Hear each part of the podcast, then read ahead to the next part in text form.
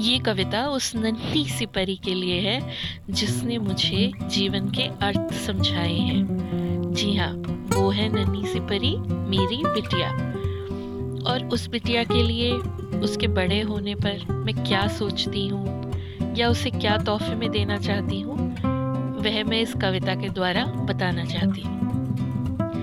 मेरी बिटिया। मेरी बिटिया, मैं तुझे कभी भूलने ना दूँगी।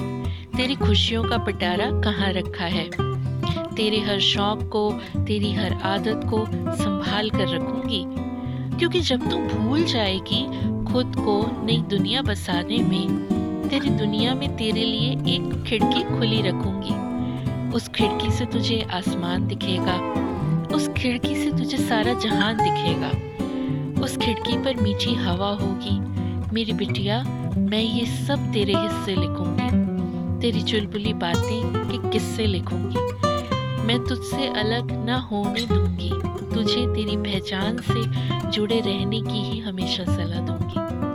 हाँ मैं तुझे तेरी पहचान से जुड़े रहने की ही सलाह दूँगी। तो ये थी कविता मेरी बिटिया। सुनने के लिए बहुत बहुत धन्यवाद।